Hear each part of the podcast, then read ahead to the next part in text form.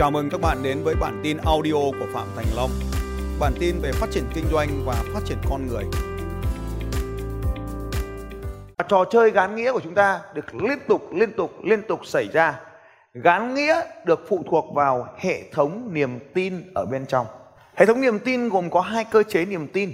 Đó là hệ thống niềm tin bên ngoài và hệ thống niềm tin bên trong. Hệ thống niềm tin bên ngoài là là cái cách mà ta định nghĩa về thế giới này. Hạnh phúc là gì, tình yêu là gì, vợ là gì, chồng là gì, tiền là gì, cuộc sống là gì. Đấu cái bài tập về niềm tin ngày hôm qua đấy. Còn niềm tin bên trong là tôi là ai, tôi là ai là hệ thống niềm tin bên trong. Trong cuộc đời của chúng ta, chúng ta đang chạy một cái phần mềm gắn nghĩa. Và cái phần mềm này về mặt bản năng nếu không có giáo dục và không được học phát triển cá nhân ấy thì cái bản năng của chúng ta, con người chúng ta nghiện nỗi đau.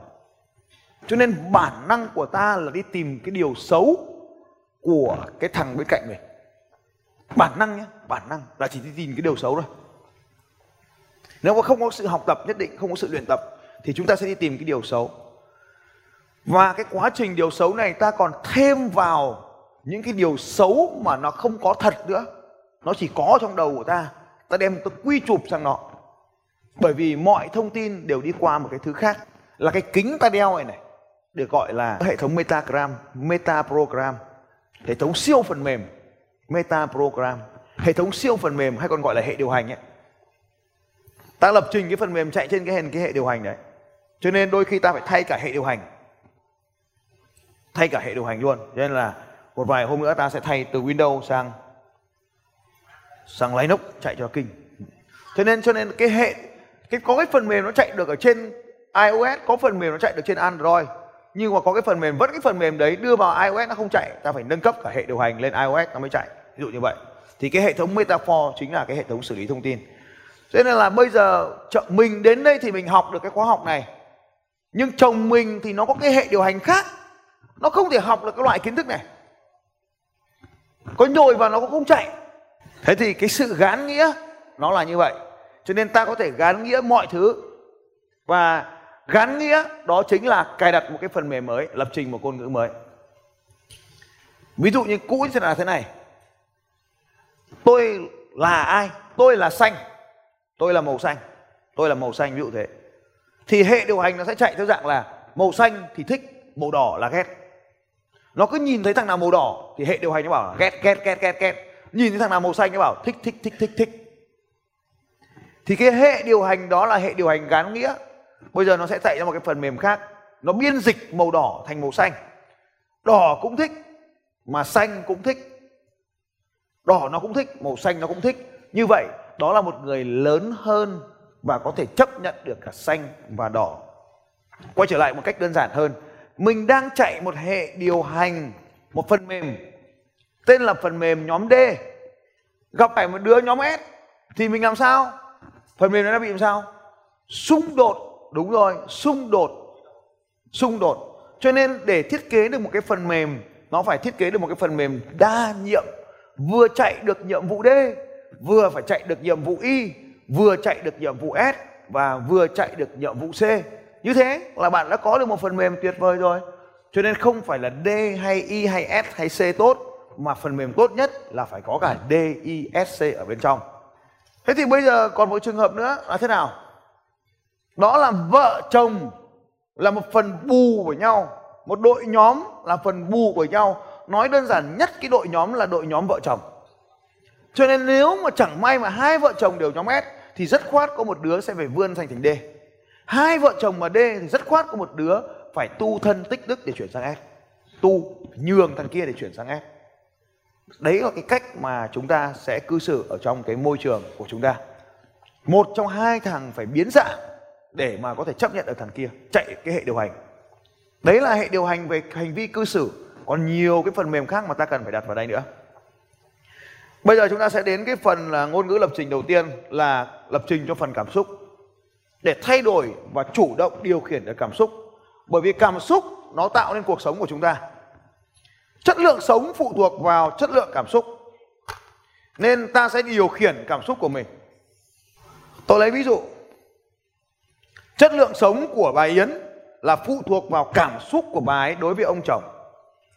Lúc đầu, bà ấy thấy rằng ông ấy là nguyên nhân gây ra cái việc mình kém, mình cảm thấy mình kém. Ngày xưa mình đi học cùng bọn nó mình ngon. Thế mà từ hồi mình lấy chồng xong cái bọn nó coi thường mình. Và bà ấy gán một cái nghĩa là gì ạ? Sự kiện là lấy chồng. Kết quả cuối cùng là thấp kém. Đấy. Và bà ấy không hiểu rằng là vì mình thấp kém, cho nên mình mới lấy chồng. Vì mình thấp kém, cho nên mình mới phải lấy chồng để bù đắp vào phần mình thấp kém đấy. Còn bọn kia nó quá tuyệt vời, nó hoàn hảo rồi. Nó khỏi lấy chồng luôn, nó sống một mình, nó vẫn sướng. Đấy là cách chúng ta đang làm gì đấy ạ? À? gán nghĩa, quay sang bên cạnh hai phải là tất cả là do gán nghĩa mà ra án nghĩa mà ra. Như vậy, chất lượng sống của bạn phụ thuộc vào nghệ thuật gán nghĩa này của bạn. Nếu bạn học được cách gán nghĩa, thì bạn sẽ làm cho cuộc sống của mình ngay lập tức thay đổi cuộc sống của bạn và để mà thay đổi được cái cảm xúc, thay đổi được sự gán nghĩa này, thì chúng ta nhớ đến một cái tam giác cảm xúc. Gồm có ba thành phần để tạo nên một cảm xúc. Đầu tiên đó là trạng thái thân thể. Trạng thái thân thể. Thay đổi trạng thái thân thể thì sẽ thay đổi cảm xúc. Khi chúng ta bắt đầu thay đổi cái cảm xúc, thay đổi trạng thái thân thể của chúng ta, vận động nhiều hơn hai pha nhiều hơn, càng nhiều chuyển động thì mình càng nhiều niềm vui. Càng nhiều chuyển động thì càng nhiều niềm vui. Càng nhiều phấn khích, càng nhiều niềm vui. Đấy là tại sao chúng ta phải đi du lịch? Tại sao chúng ta phải tham gia vào những trò chơi mạo hiểm? Tại sao chúng ta phải chạy? Tại sao tôi đề nghị các anh chị là phải chạy? Tại sao lại phải mình 10.000 bước chân? 10.000 bước chân là để thay đổi về trạng thái cơ thể. Nó thay đổi trạng thái. Thay vì hút thuốc để giảm căng thẳng, thì thay đổi trạng thái cơ thể chính là cách đơn giản nhất để làm thay đổi cái sự căng thẳng. Tại sao trong lớp học này là phải thỉnh thoảng phải hai file thỉnh thoảng phải đứng lên, thỉnh thoảng phải massage, thỉnh thoảng phải chọc lét nhau như vừa rồi? Tất cả là để cho chúng ta thoải mái hơn, giảm sự căng thẳng để việc học được trở nên nhanh hơn đó, mục đích của cái việc ôm nhau, cù nhau, massage nhau, chạm nhau, bắt tay nhau là vì như vậy. Nên cuộc sống của chúng ta gắn nghĩa. Và được để mà thay đổi cái sự, thay đổi cái sự gắn nghĩa này, thì đầu tiên thay đổi trạng thái cơ thể trước. Có những yếu tố nào ảnh hưởng tới trạng thái này? Những yếu tố như sau. Cử chỉ cử chỉ. Dáng người, cái khoảng không mà cơ thể chiếm hữu, nó ảnh hưởng đến trạng thái cơ thể khoảng không lớn hoặc khoảng không bé. Như vậy thì cái việc trạng thái cơ thể đó là cử chỉ. Tiếp theo là tốc độ di chuyển. Tốc độ di chuyển. Tốc độ nhanh thì tạo ra cảm xúc mạnh. Tốc độ di chuyển, nguyên lý, tốc độ nhanh thì cảm giác mạnh. Chém đấy. Chém tay. Chém tay rất nhạy, mạnh. Chém nhanh, cảm xúc mạnh. Những người nhóm D có động tác chém, chỉ. Tiếp theo nữa là âm thanh, lời nói, trường độ cao độ, trường độ cao độ. Ví dụ như hát là thay đổi trạng thái cơ thể. Hát. Hát dân ca là rất đặc trưng của dân ca là êm ái du dương. Cho nên chuyển sang hát dân ca, ví dụ như cái cô yến, lúc ấy cô là người nhóm D, thì cho cô hát dân ca thì tính cô mềm lại. Tính cô mềm lại. Cô ít chỉ trích chồng đi cho nên là karaoke nó có tác dụng như vậy đấy. Thế còn nếu mà cô ấy yếu quá đuôi yếu quá, thì mình lại cho hát nhạc mạnh, kiểu như disco hay là nhạc rap, nhạc mạnh, thì nó lại thay đổi trạng thái đi lên. Đấy. thế mình cho cô ấy hát rap và cô ấy lên. Hát dân ca và cô đi xuống. Thế cho nên cậu biết hát hay không biết hát chấp tất, chơi hết là thay đổi. Như vậy, lúc đầu tiên là phàn nàn chồng, nhưng mà phàn nàn bằng bài hát thì nó sẽ không không ờ, không còn cái cái sự phàn nàn ban đầu nữa. Tiếp theo nữa là âm bực âm âm âm độ cao độ trường độ trường là độ dài dài ra này rồi trường độ là cao xong rồi trầm xuống. Đấy khi âm trầm. Âm trầm ấy, thì nó tạo ra cái sự ôn ôn tồn ôn hòa tình cảm trầm lắng. Nhưng mà âm cao ấy khi chúng ta nói âm cao ấy thì nó sẽ trở nên mạnh mẽ hơn sắt đá hơn đối chọi hơn thách thức hơn. Nhưng đối với âm trầm nó sẽ tạo ra những cảm xúc yên tâm kết nối mạnh mẽ và dẫn dắt chúng ta đi được xa hơn. Nhưng mà tôi nói với các anh chị là chúng ta phải làm ngay bây giờ không thể lúc này được. Mà bây giờ phải ngay bây giờ. Đấy, lên cao độ và tăng cường độ lên, cường độ âm thanh. Nói to hoặc nói nhỏ, nói trầm. Như vậy, để có thể thay đổi được cảm xúc, bạn hoàn toàn có thể dùng âm thanh để thay đổi, để thay đổi chính bạn. Hãy xem tôi có cảm xúc mạnh mẽ khi tôi leo núi. Nếu hôm qua các anh chị còn nhớ, thở còn không ra, nhưng tôi vẫn hát. Bởi vì khi hát bài hát. Bài đấy là điệu hò dô của người thanh hóa. Hò dô là động hát hát mạnh mẽ khi người ta đi kéo lưới đánh ra ngoài khơi. Tôi dùng cái điệu hò dô, lúc ấy tự nhiên nó vào cái điệu đó, thì tôi đi lên thang rất là nhanh. Đấy là hò dô. Tôi phải hát, tôi phải làm một cái điều gì đó để tôi trở nên một cảm xúc tích cực, không còn sợ hãi. Anh chị hãy hình dung là lần đầu tiên mình vượt qua cái tường đá trơn như thế, tối như thế. Có nhìn thấy gì đâu ngoài cái cái ánh sáng của bóng đèn?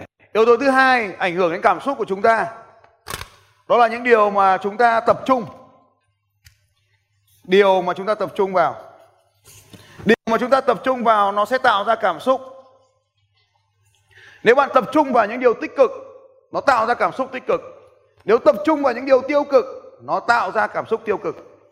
Điều gì mà chúng ta tập trung vào thì nó nở ra.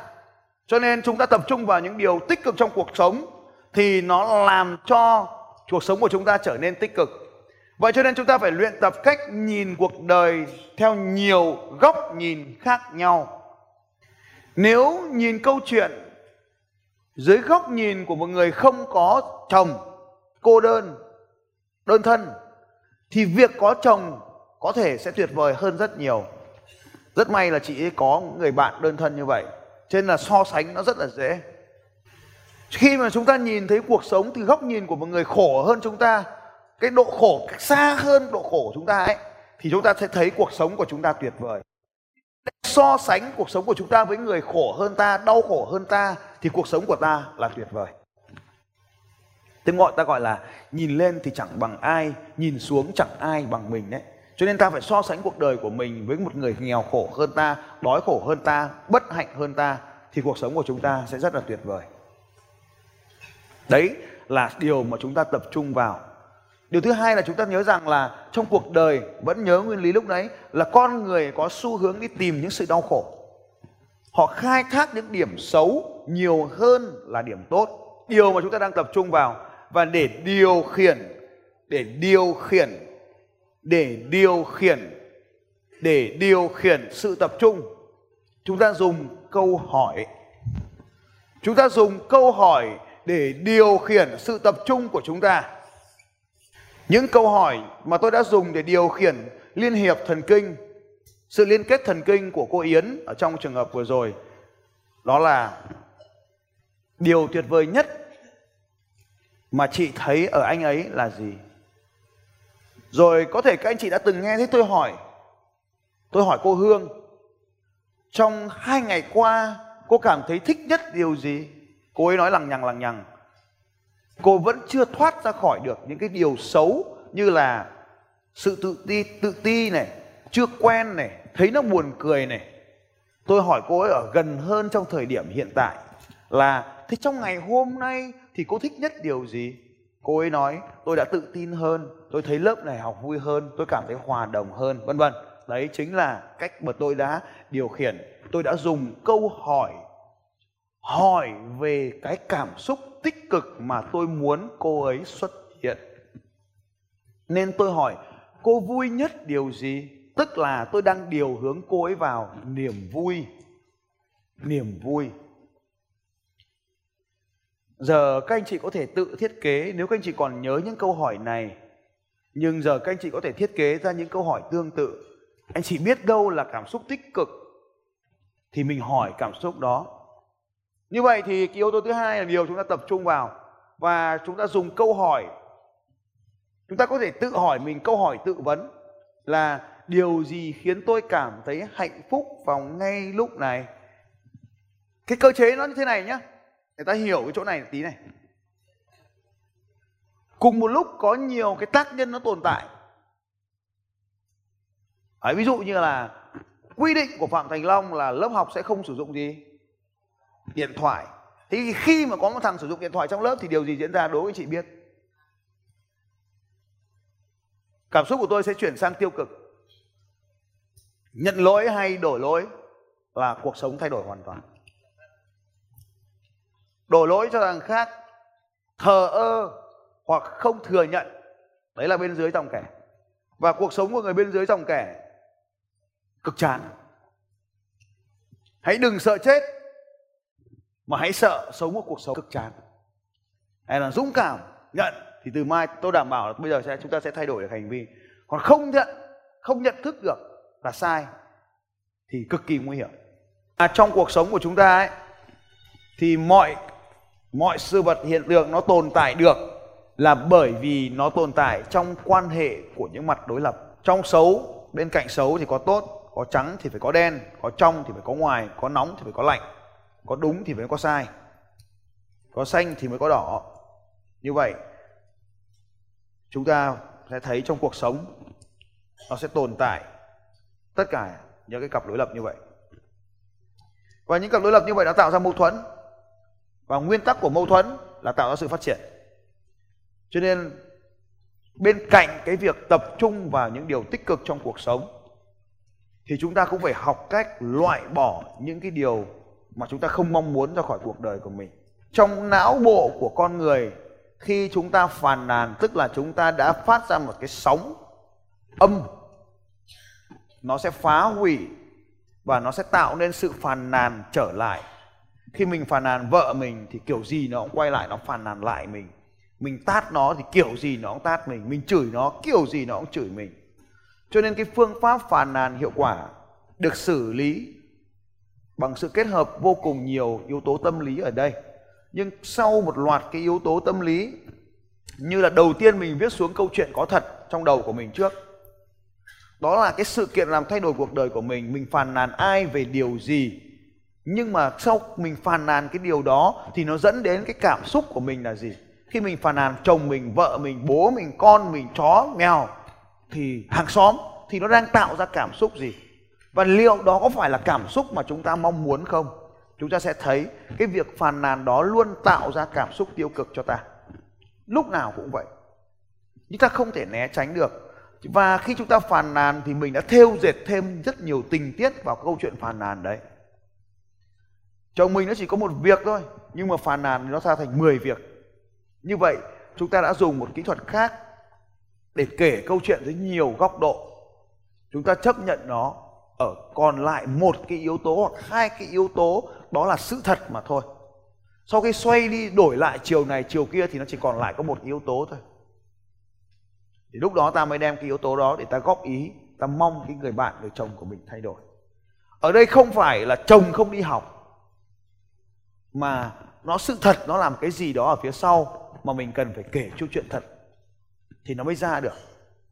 Cho nên sau khi mình xoay đi xoay lại, nhìn góc nhìn của Chúa, của thiên thần, của ông thầy, của bạn, của những người xấu hơn mình có những người hoàn cảnh hơn mình, thì mình sẽ thấy, ồ, cái người chồng, người vợ, cái người mà mình đang phàn nàn này, họ vẫn có những điều tốt đẹp.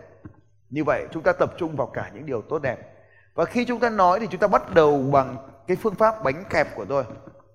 Có nghĩa là khi bạn muốn phàn nàn, muốn góp ý thì phải phàn nàn bằng phương pháp bánh kẹp tức là, ở phần đầu, ta cho họ một cái lời khen, một cái lời ca ngợi, một cái sự nhận xét trung thực về những điểm tốt của anh ta. Chồng ơi, em biết là chồng rất là yêu em.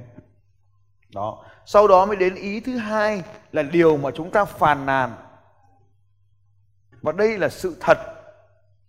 Khi mình khen người ta, mình ca ngợi người ta, mình công nhận người ta, thì lúc đó người ta đã mở lòng để lắng nghe mình rồi cho nên lúc đó mình nói, lúc đó chúng ta nhìn thấy mặt của anh ấy giãn ra, bắt đầu xuất hiện những nụ cười. Sau khi góp ý, sau khi phàn nàn, sau khi yêu cầu thì chúng ta lại lại làm lại một lần nữa. Chúng ta lại cho vào đó một lời khen ngợi, một lời ca ngợi, một lời khen tặng, nhưng phải là sự thật. Đó cách chúng ta làm như vậy. Thì cái phương pháp phàn nàn này nó sẽ đem đến hiệu quả cho chúng ta. Như vậy, khen, xong góp ý, xong khen, đó là phương pháp bánh kẹp như vậy, điều chúng ta tập trung vào sẽ điều khiển cảm xúc của chúng ta. Như vậy, chúng ta tập trung vào những điều tốt. Hỏi mình. Thế thì cái cơ chế nó hình thành như thế này. Chúng ta sẽ xem cái cơ chế nó hình thành cái cảm xúc. Ta lấy ví dụ như là cùng một lúc, nó lúc nào nó cũng sẽ có hai cái loại cảm xúc. Cảm xúc tích cực và bên cạnh này thì nó sẽ có cảm xúc tiêu cực và khi mà tác nhân này thì nó có rất là nhiều cùng một lúc những cái, cái những cái tác nhân bên ngoài nó tác động vào chúng ta. Cùng chúng ta cùng một lúc thì nó có cả những tác nhân tạo nên cảm xúc tích cực và cả những cái tác nhân tạo nên cảm xúc tiêu cực. Nhưng chúng ta chỉ có xu hướng nhìn những cái này thôi mà ta không có xu hướng tìm cái này. Cho nên câu hỏi của tôi là bây giờ điều gì khiến anh cảm thấy thế này?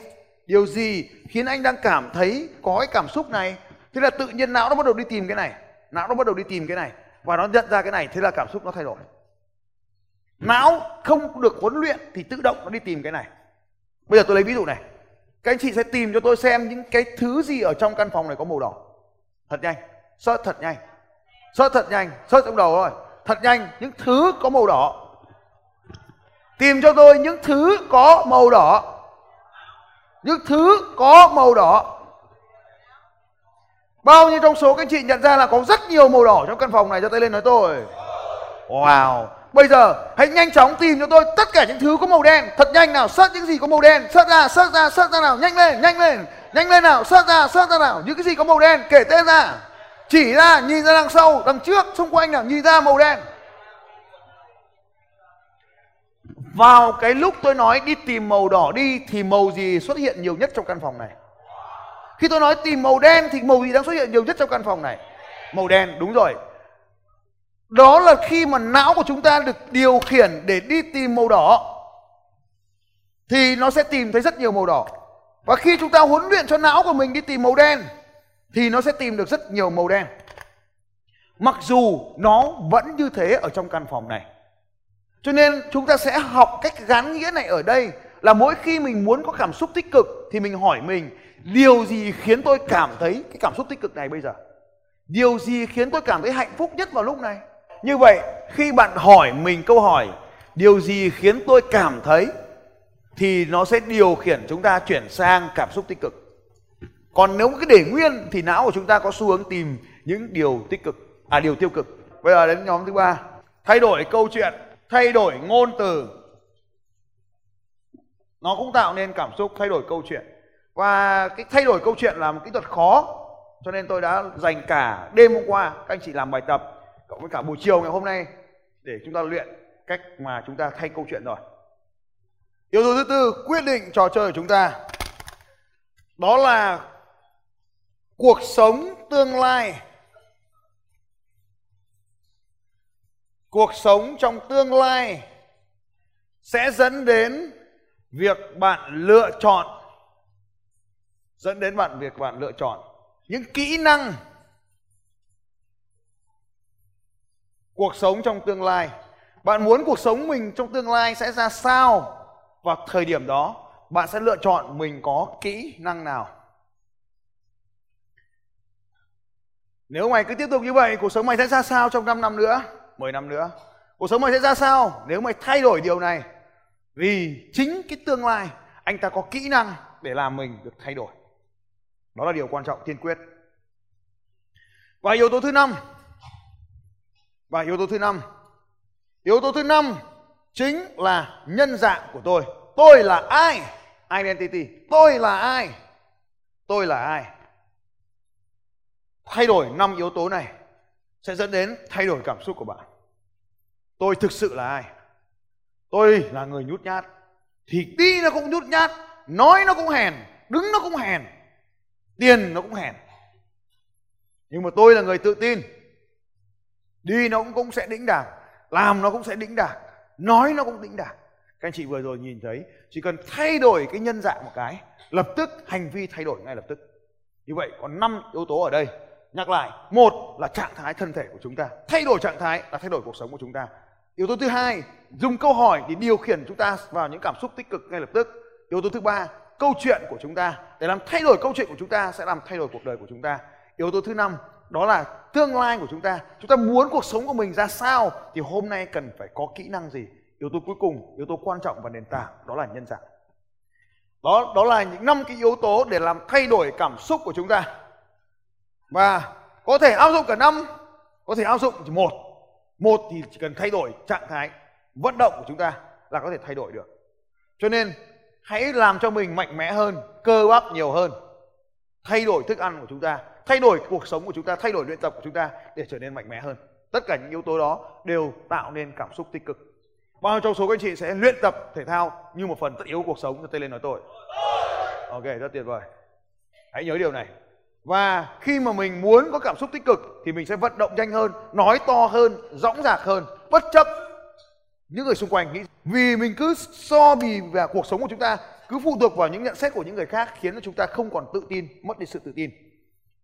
Như vậy, khen xong góp ý, xong khen, đó là phương pháp bánh kẹp. Xin chào các bạn và hẹn gặp lại các bạn vào bản tin audio tiếp theo của Phạm Thành Long vào 6 giờ sáng mai.